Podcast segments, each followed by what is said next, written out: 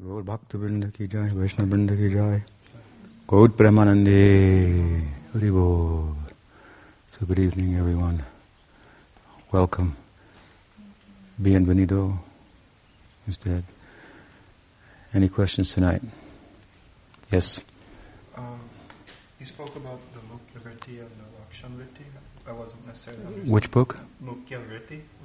About Mukhya and Lakshan yeah.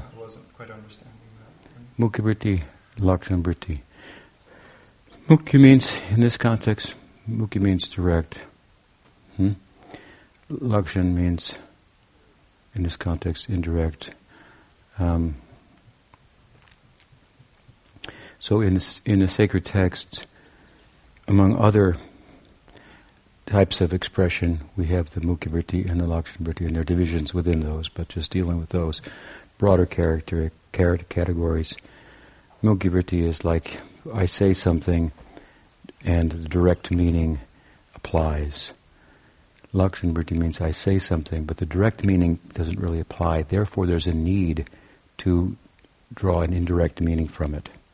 So, the classic example is if I say, uh, Dharma lives on the Ganges. Hmm? well, directly what that says is that she's living, floating on the water. Hmm? So that doesn't make sense. So because the, the Vritti doesn't make sense, therefore we understand that it should be interpreted in an indirect way, which means, oh, she's living on the bank of the Ganges, but it's just you know matter of, means of expression to say she lives on the Ganges. She doesn't actually literally, directly, Mukhya Vritti live on the Ganges. That would be a problem. Hmm? So the scriptures have direct statements, and then they have statements that can't be um, interpreted directly, and therefore the Lakshan Vritti comes. So the, the, the, in a very broad sense, this applies to Gaudiya Vedanta as opposed to Advaita Vedanta. Because in Advaita Vedanta, the uh, Acharya Shankar says that all of the statements about God's form, eternality, qualities, lila, and so forth, they have to be interpreted indirectly. Hmm. That's his idea. And so, although there are many, many thousands of statements like that, he wants to interpret them indirectly. Um, but from Gaudiya Vedanta perspective, perspective, there's no need to do that. Hmm? We're not following the Advaita Vedanta perspective, and um, we feel that there's that, that the, he takes the license that to interpret there that's that's that's not um, appropriate. Doesn't uh, doesn't uh, and I should say in the context of saying that, he makes up the idea that there are two levels of Brahman. Brahman meaning the absolute. One is the Nirguna Brahman, and one is the Saguna Brahman.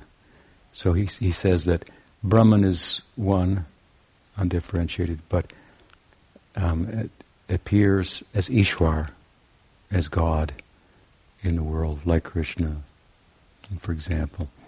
And this is a manifestation of Brahman in in with nirguna, which means with qualities. Here he means with sattva guna. Hmm?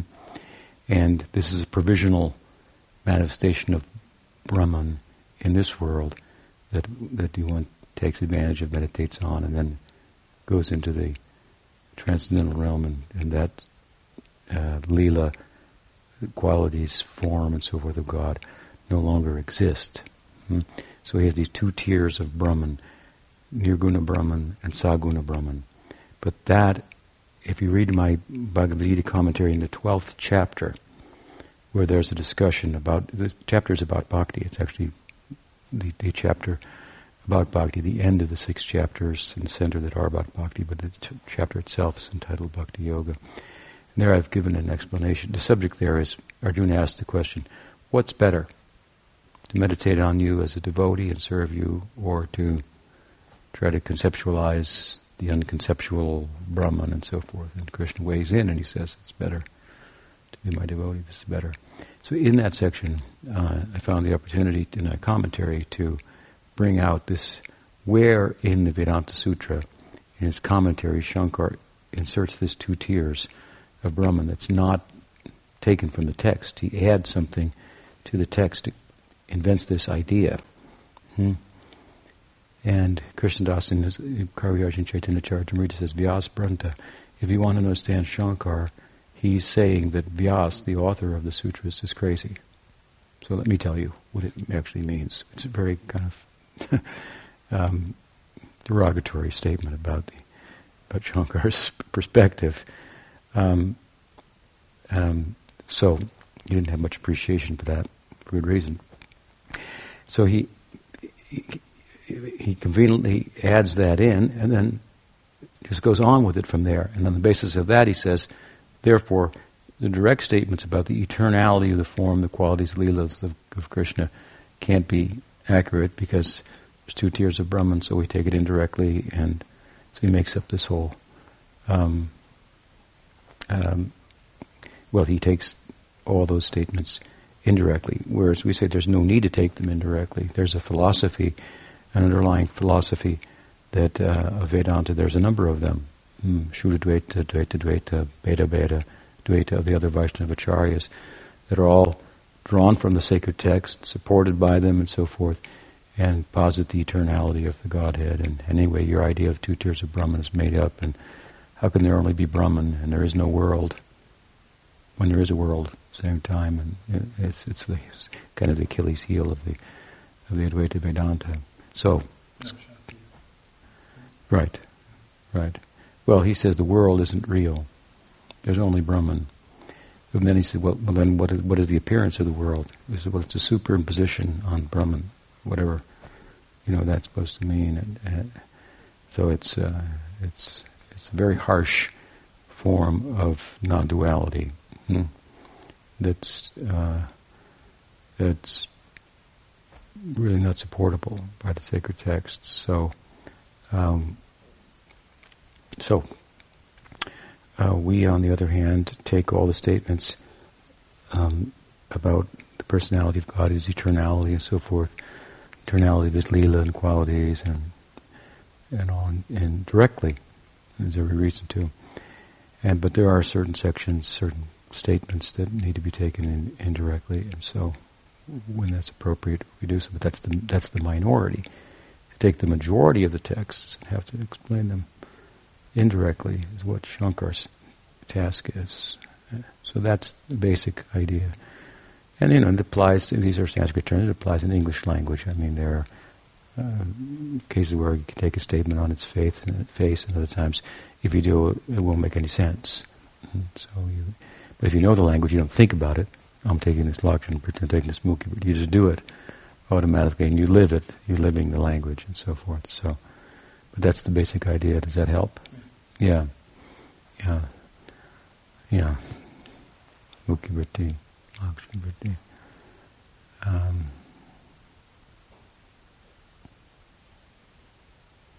yeah, only if there's a need. It has to be.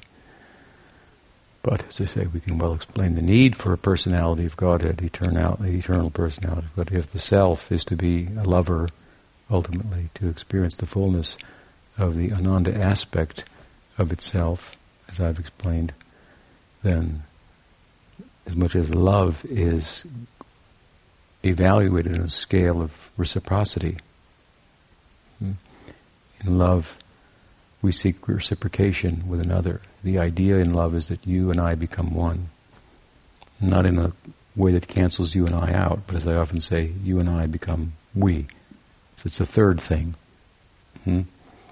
Union of the two that uh, somehow preserves their individuality at the same time. Something like changing hearts. I'll take your heart, you take mine. I mean, we can only speak about it kind of metaphorically, but love is about as much about union as it is about difference. There have to be the two hmm, in order to make the union, and it has to be a dynamic union, not a union that cancels one another out into a void.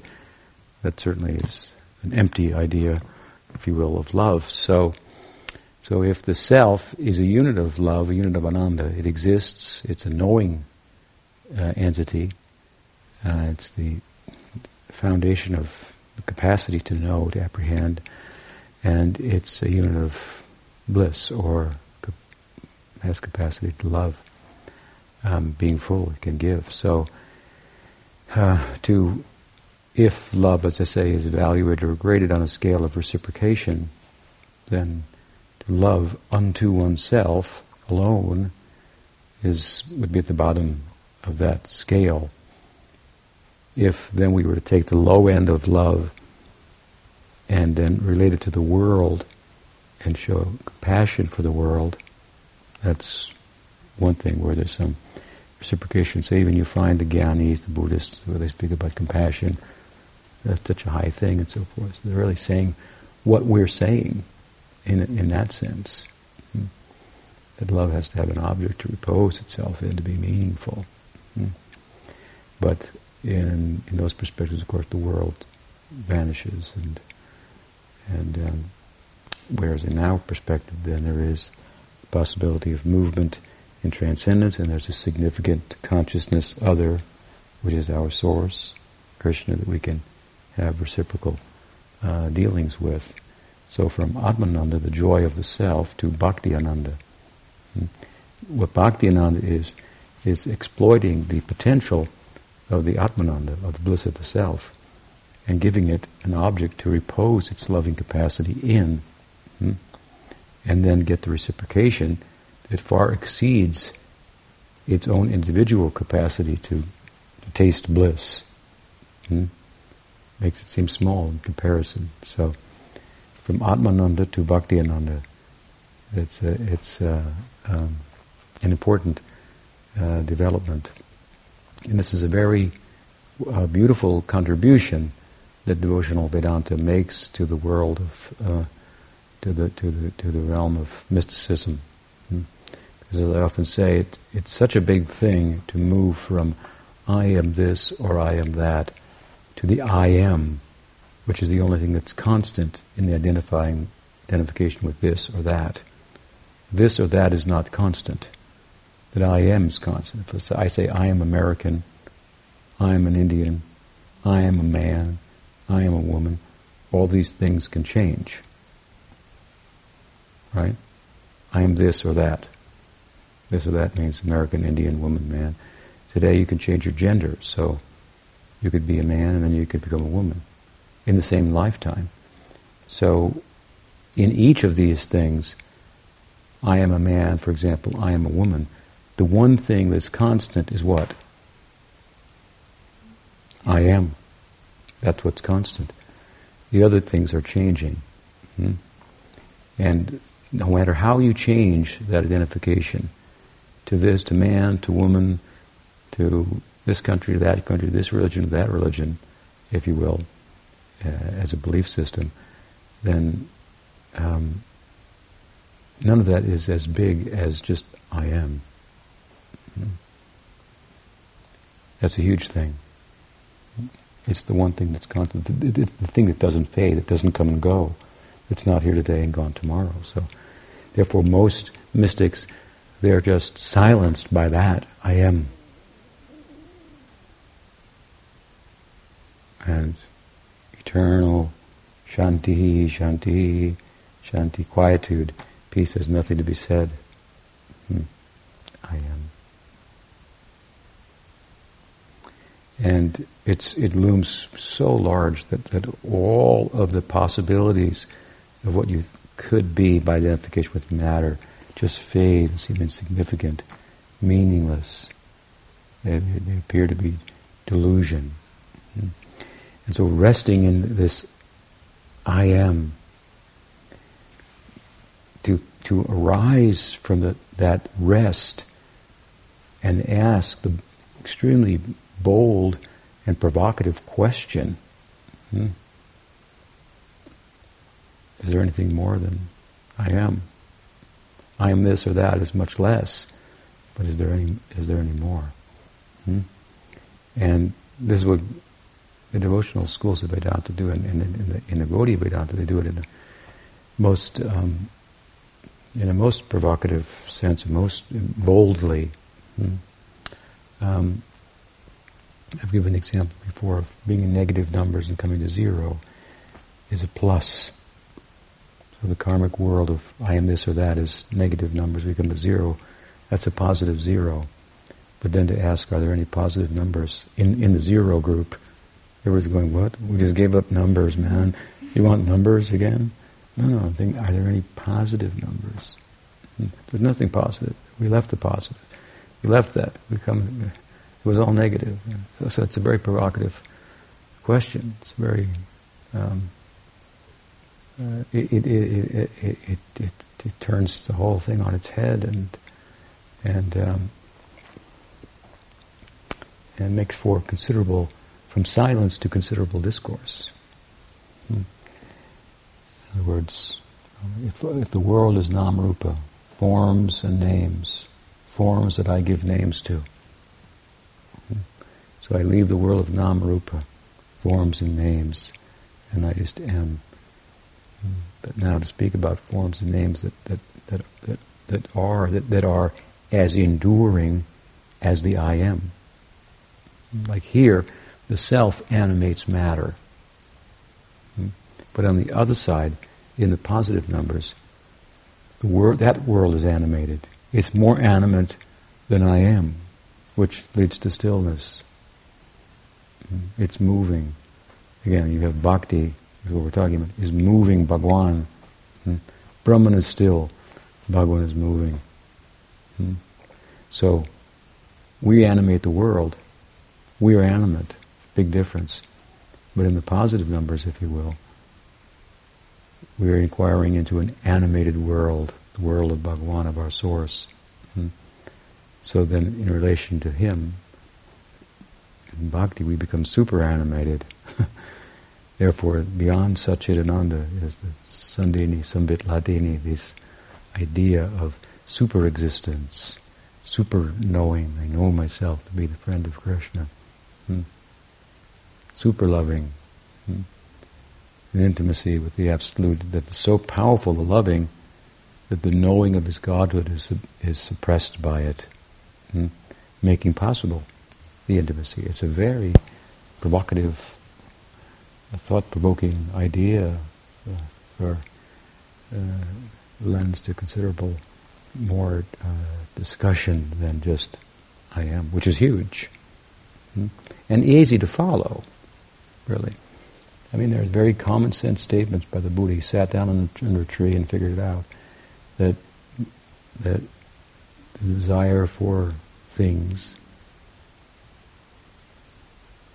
is the cause of suffering. So I should stop desiring hmm, and be silent, sit.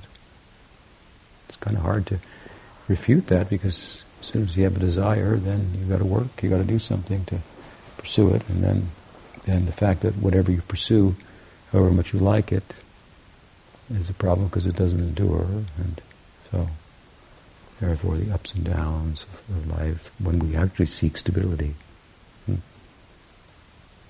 We like the highs, but as high as it goes is as low as it gets as well. Mm. On the ocean of material, ocean. So we're looking for some peaceful sailing here. Mm. Quiet sea, flat ocean. And, and then here comes the tidal wave of bhakti, the tsunami of bhakti. Hmm. So it's, it's misunderstood even by transcendentalists what it is. I think it's a big wave of karma in, in the sattva guna or something. But no. Hmm. It's animating Brahman, even.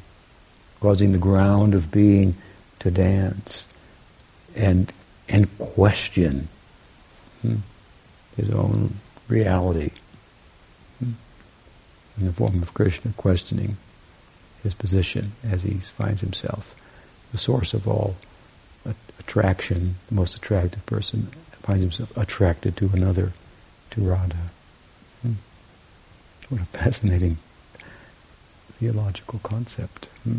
So, so much to offer to the discussion, hmm. to uh, to bring discussion into a quiet, quiet sector of I am that everyone is silenced now. Peace, peace, peace. But as I say, we were kids, it was peace and love. Both things are required. So the peace of zero, then moving to the love hmm, of bhakti.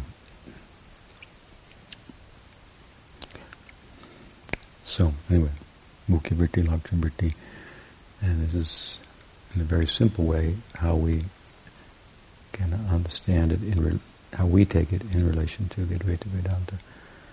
Um, he's interpreting away the whole, poss- the full potential of love, really. Therefore, from our perspective, the bliss of of Brahman realization is is insignificant. Again, it's like loving unto yourself rather than love in reciprocation with another, giving to another.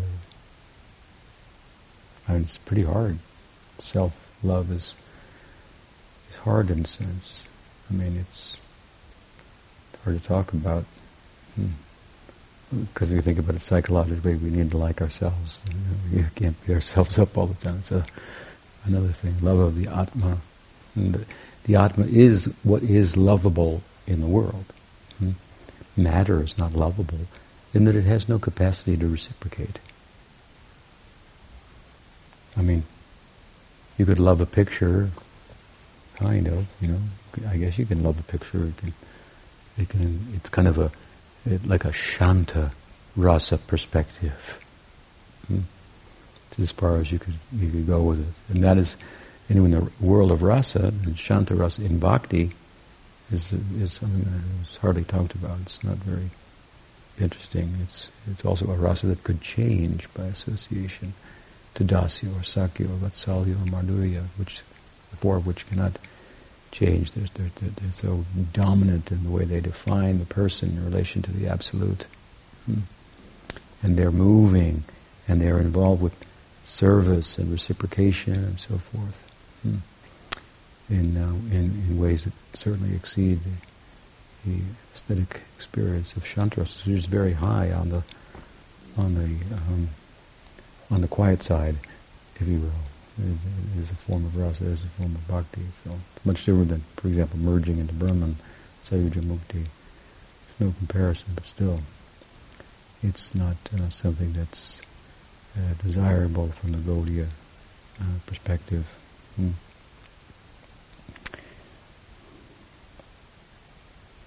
So my point was that that the, the, self, the atma, is the object of love in the world. We we tend to love things but only because we've identified with them in a way. And when I say we've identified with them, it means we've projected ourselves into the things. Hmm.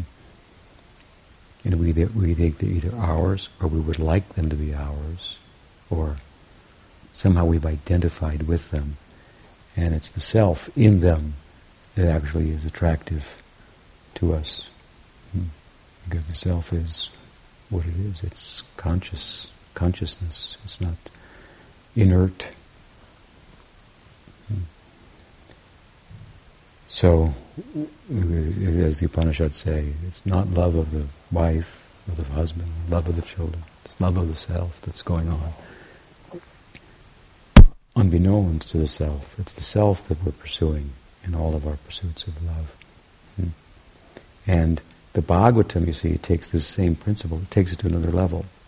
And it says, the love of the, the, self is the object of love in the world. Hmm. And why? Because it's a part and parcel of Bhagawan, hmm, who's all lovable. And therefore, um, while the self is the object of love in this world, Bhagavan is the, is the perfect object of love for the self. The self in relation to matter is really only loving itself. Hmm. It can realize that and love itself, but then to look deeply within itself. Why? What is it that's attractive about itself? Well, it's the part and parcel of something that someone that's very extraordinary. It has the qualities that we have to the to a much greater degree. Hmm.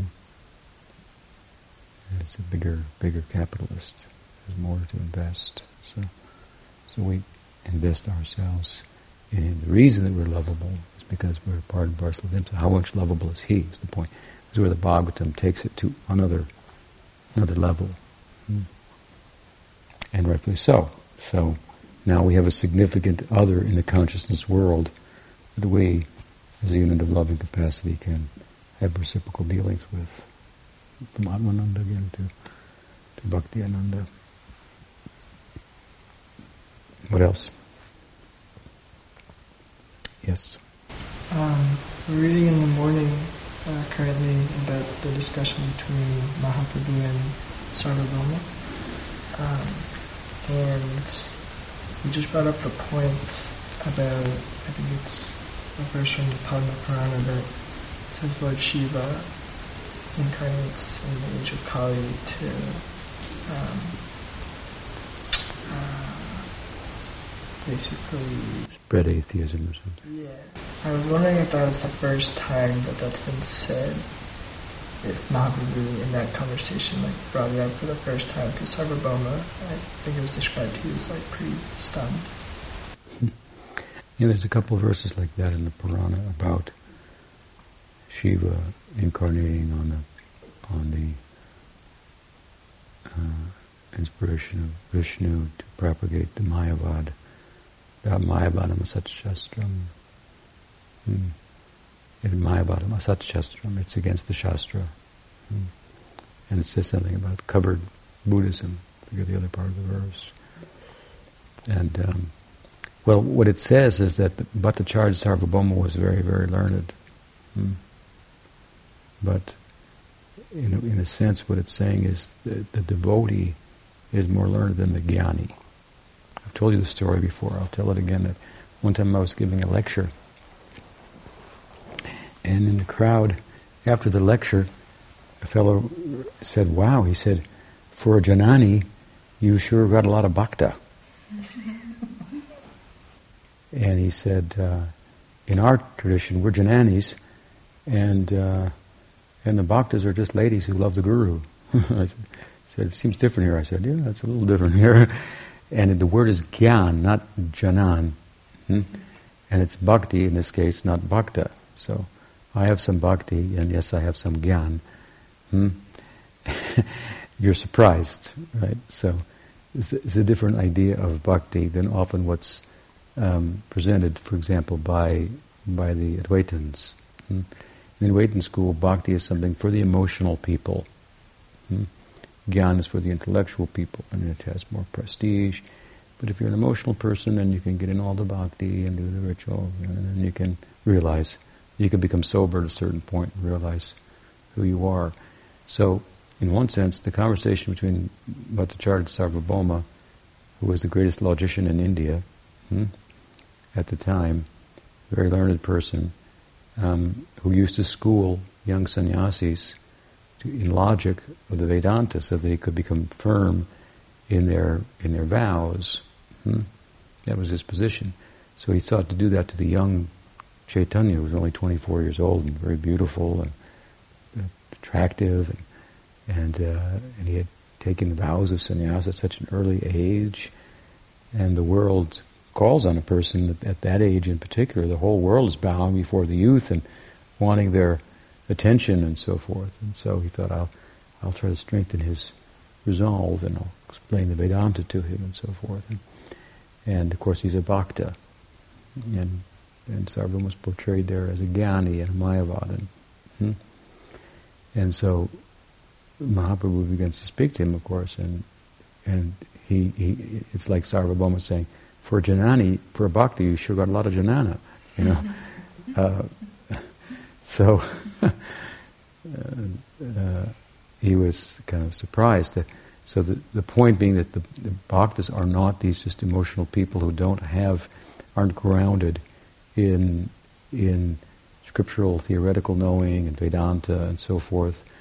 Pujapachita Maharaj used to give the example, and I've cited it a number of times, that in Vrindavan there's no need for scriptural knowledge there, though the gopis are milk maidens, they don't know the scriptures, and or, or so it would appear. Um, when they come to this world where there's a need of knowledge, they're Goswamis and they have comprehensive knowledge of the scriptures and so forth. So, the example he gave is that in the United States you have the most powerful military industrial complex, but you don't see guns and tanks and missiles on the street corners because it would interfere with the peaceful intercourse amongst the people. So Vrindavan is like that. The knowledge is suppressed because it gets in the way. Hmm? If the power of the knowledge that you're with God was to manifest, then the intimacy that the Leela is about would not proceed. Um, whereas in this world there's a need for knowledge. Hmm? So when the gopis come here, we see they have so much knowledge. Hmm? Just like the United States has so much military power, but we don't see it. But if it was attacked, then the missiles would come out, and so forth, and so on. Hmm? So, so there's so bhakti is the is the end of knowledge, hmm? and um, there's even a kind of knowledge in bhakti that's called avidya, which means ignorance, literally. There's an avidya shakti hmm, within bhakti, which makes the makes for the highest knowing that takes on an appearance of unknowing. Hmm, the highest knowing. The appearance of unknowing is they don't know that Krishna is God. Hmm. They think Krishna is my friend. Krishna is my son. Hmm. Krishna does wonderful things because God works through him at times. Mm, that's cool. Mm. But really, he's just my friend. He's just my son, my lover, and so forth. So this is uh, this is the highest kind of knowing. Appears as an unknowing. So bhakti is very peculiar. It, and it's, it said Vaishnavera Kriyamudra Vijnana Bhujai. It's very difficult to understand the Vaishnav. What is his, motive, her, his her motivation? why they do things. They can be worldly in appearance, in involvement with things of the world for the service of Krishna that a jnani won't touch. He sees no application, but that's illusion. Hmm. The bhakta is using all types of things. Hmm. You go to the Himalayas and they chant japa, you give rid of those beads. That's all. Material. Hmm. For example. They think the ornaments of the deity, the prasad, is, is, is material. They think it's good, sattva, but so they don't have a sense of nirguna. So, so even the jnanis, the point is, have a difficulty understanding the bhaktas. The famous story in the ninth canto of the Bhagavatam is Durvas Muni comes to um, visit the king Ambarish. Hmm. And he's bathing in the river and Ambarish is waiting for him to come with his horde of disciples, and the time for breaking the Ekadasi fast comes, and his guest has not come, and it would be inappropriate to eat before the guests come. So he drank a little water just to break the fast, and Durvas, by his mysticism, could understood he's broken the fast. And then he came there and he criticized him and cursed him and said, "What's this? You know, what kind of host are you? You're supposed to be people think you're a great spiritualist, but just see. So he's deprecating really the position of the bhakta. And so, as the Bhagavatam explains, Krishna's Sudarshan chakra manifested and started chasing him. Then he went to Brahma, and Brahma said, I can't help you. Went to Shiva, Shiva said, I can't help you. He went to Vaikuntha. Now you can question, how can a person like Durvas, who's not a Shuddha Bhakta, a pure devotee, enter Vaikuntha? Jiva Goswami gives a nice explanation in the Sandarbhas. He says, sometimes a king will bring a tiger into his chambers on a leash as entertainment hmm, for the citizens. Similarly, sometimes Narayan lets some people into Vaikuntha to entertain the inhabitants in terms of their foolishness, especially those who think they're very smart. Hmm? Gyanis, but they have no appreciation for bhakti, which means they're, they're more ignorant than the ordinary karmi, hmm? who might not understand bhakti, but might respect it nonetheless. Hmm? You see how Bhagavatam is making its case in so many ways. And so he goes to Narayan to get freed from the chakra. And Narayan says, I can't help you. Brahma couldn't help, Shiva couldn't help. He's in Vaikuntha. Narayan says, I can't help you. You've offended my devotee. You have to, he has to forgive you. Hmm? I'm controlled by my devotee, so so he gets a lesson on bhakti from Narayan in Vaikuntha. And then he kind of gets it, right? And he goes to Ambarish, who's been waiting for him for a year to return and hasn't eaten.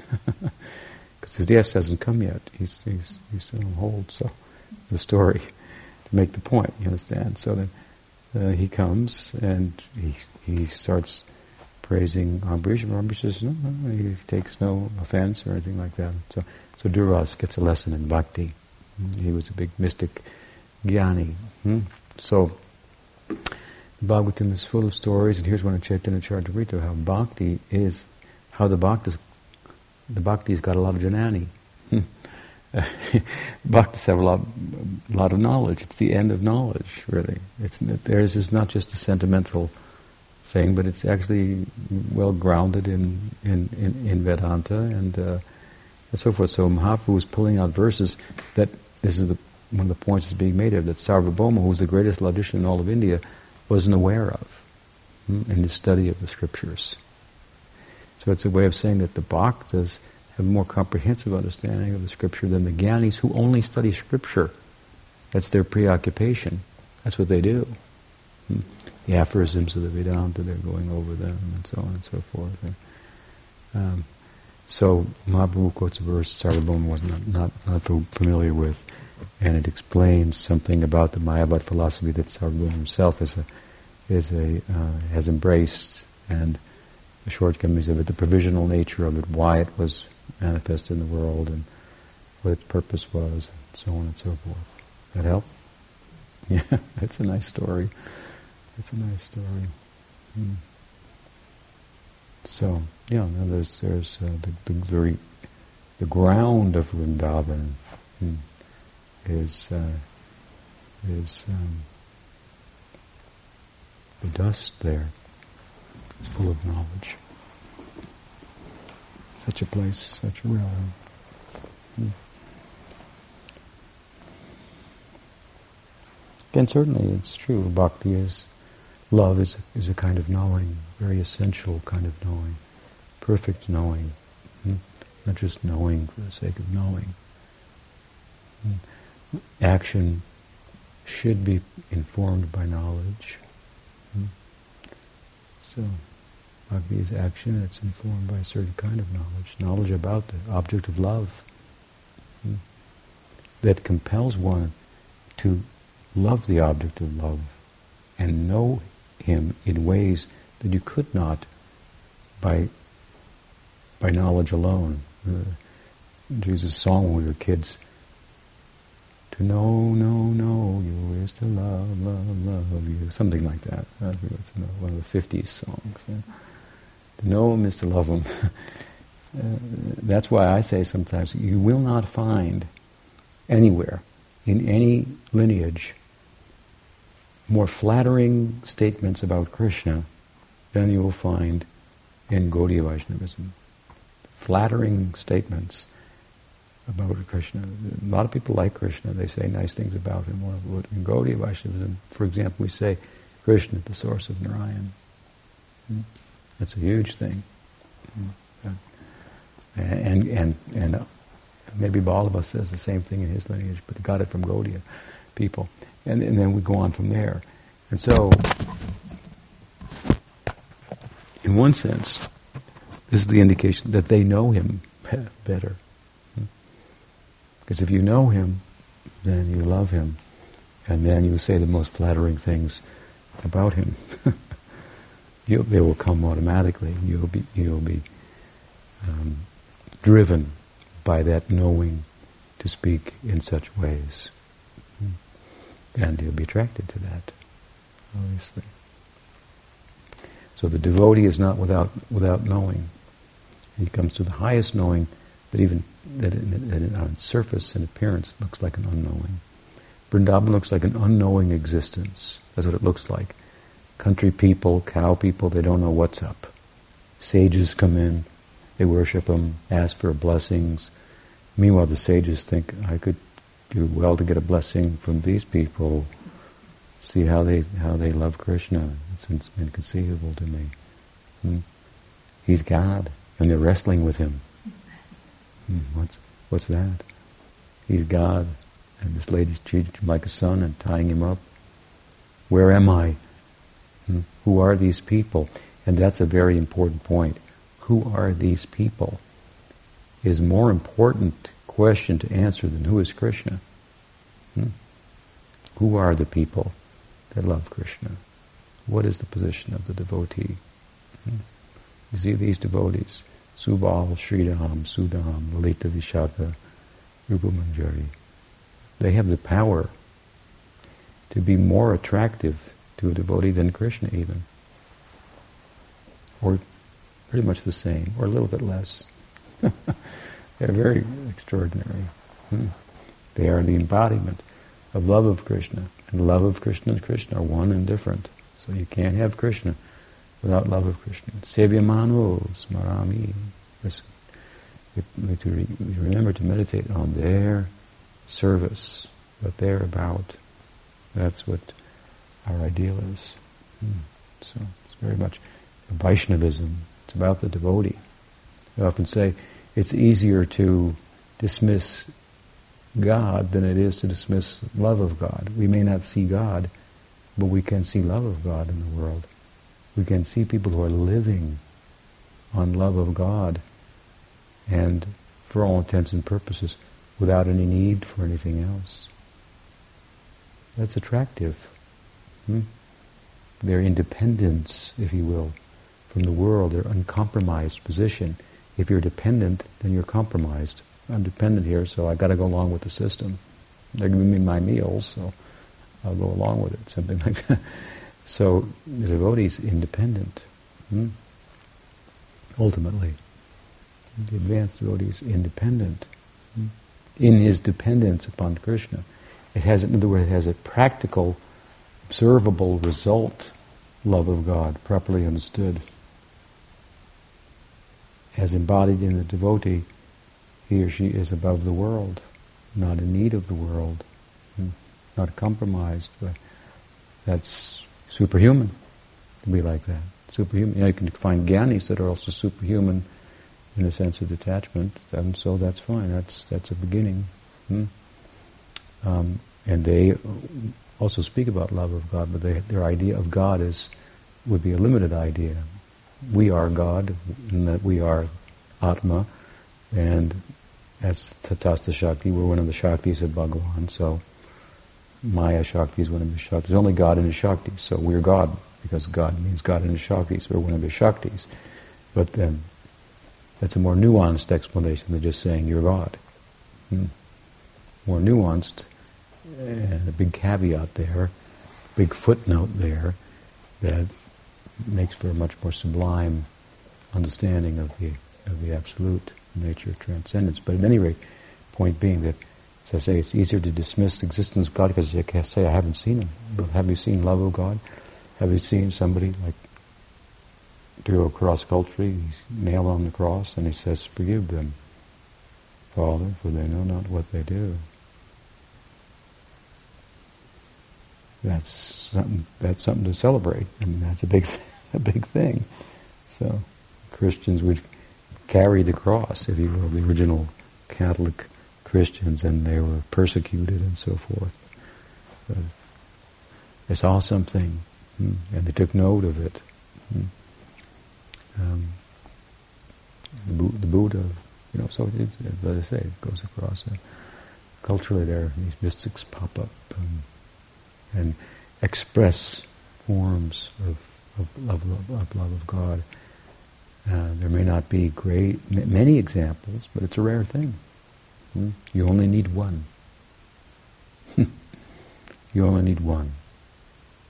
One who says, "I I went there. It's like this," and they and they are so compelled by the experience that their whole life is to talk about it that it's contagious and will stay with the humans forever. Never go away. Such, I mean, there there are many historic events, you know, burned in the minds of the people. Hmm. You know, you can talk about Hitler and World War II and a huge event, the Holocaust, for example. It's horrific. Um, but the reason that it stands out is it's so ungodly. the reason other things stand out is because they're so godly. The more godly it is, or the less godly it is, the more it's going to stand out and, and remain notable in human history for some time. The more ungodly you become, the more you're going to stand out. The more godly you become, the more you're going to stand out. So you have your Hitlers and you have your Mother Teresa's, and they, they stand out. Hmm. But here on the godly side, we're talking about people that have stood out for thousands and thousands of years. There may be great um, moralists and so forth that stand out to a point, but um, you know Nelson Mandela or um, Martin Luther King, or they were great people, and Gandhi. Hmm. From a moral point of view, they stand out in human history. They're not going to last, and neither are going to have the effect of Christ or Buddha, a Chaitanya Mahaprabhu, actual transcendentalists. They make a, their imprint on the on the world. Hmm. So you only need one. We've got a few. And that there's possibility of perfect love is the idea. There's a possibility of the perfect capital G good that you cannot find in the moral realm. Hmm? You cannot make it. You step down here, comes up here. Step down here, comes up here. Seeing that, a wise person becomes a transcendentalist. And don't expect your friends to join you. They won't, for the most part. Hmm? But you've seen something. Now you have to follow it. to be true to yourself. Something's been shown to you. Special. So you may not even be special within the group of those who've been shown to, but it's a special group. so you're special, for sure. Hmm? A special calling. Hmm? And now you try to answer it as best best as you can with your whole heart, mind, and soul. This is the idea. Give your life to this. Hmm? Not to human development and improvement. And you'll become a good human being, obviously, in the context of this as well. That's included in it automatically. And it won't go off, off course with the human development. This is just another attempt to be perfect, human development. It's a flawed, someone says, well, he's a flawed human being. Humanity is flawed. That's a given. That will never be, you know.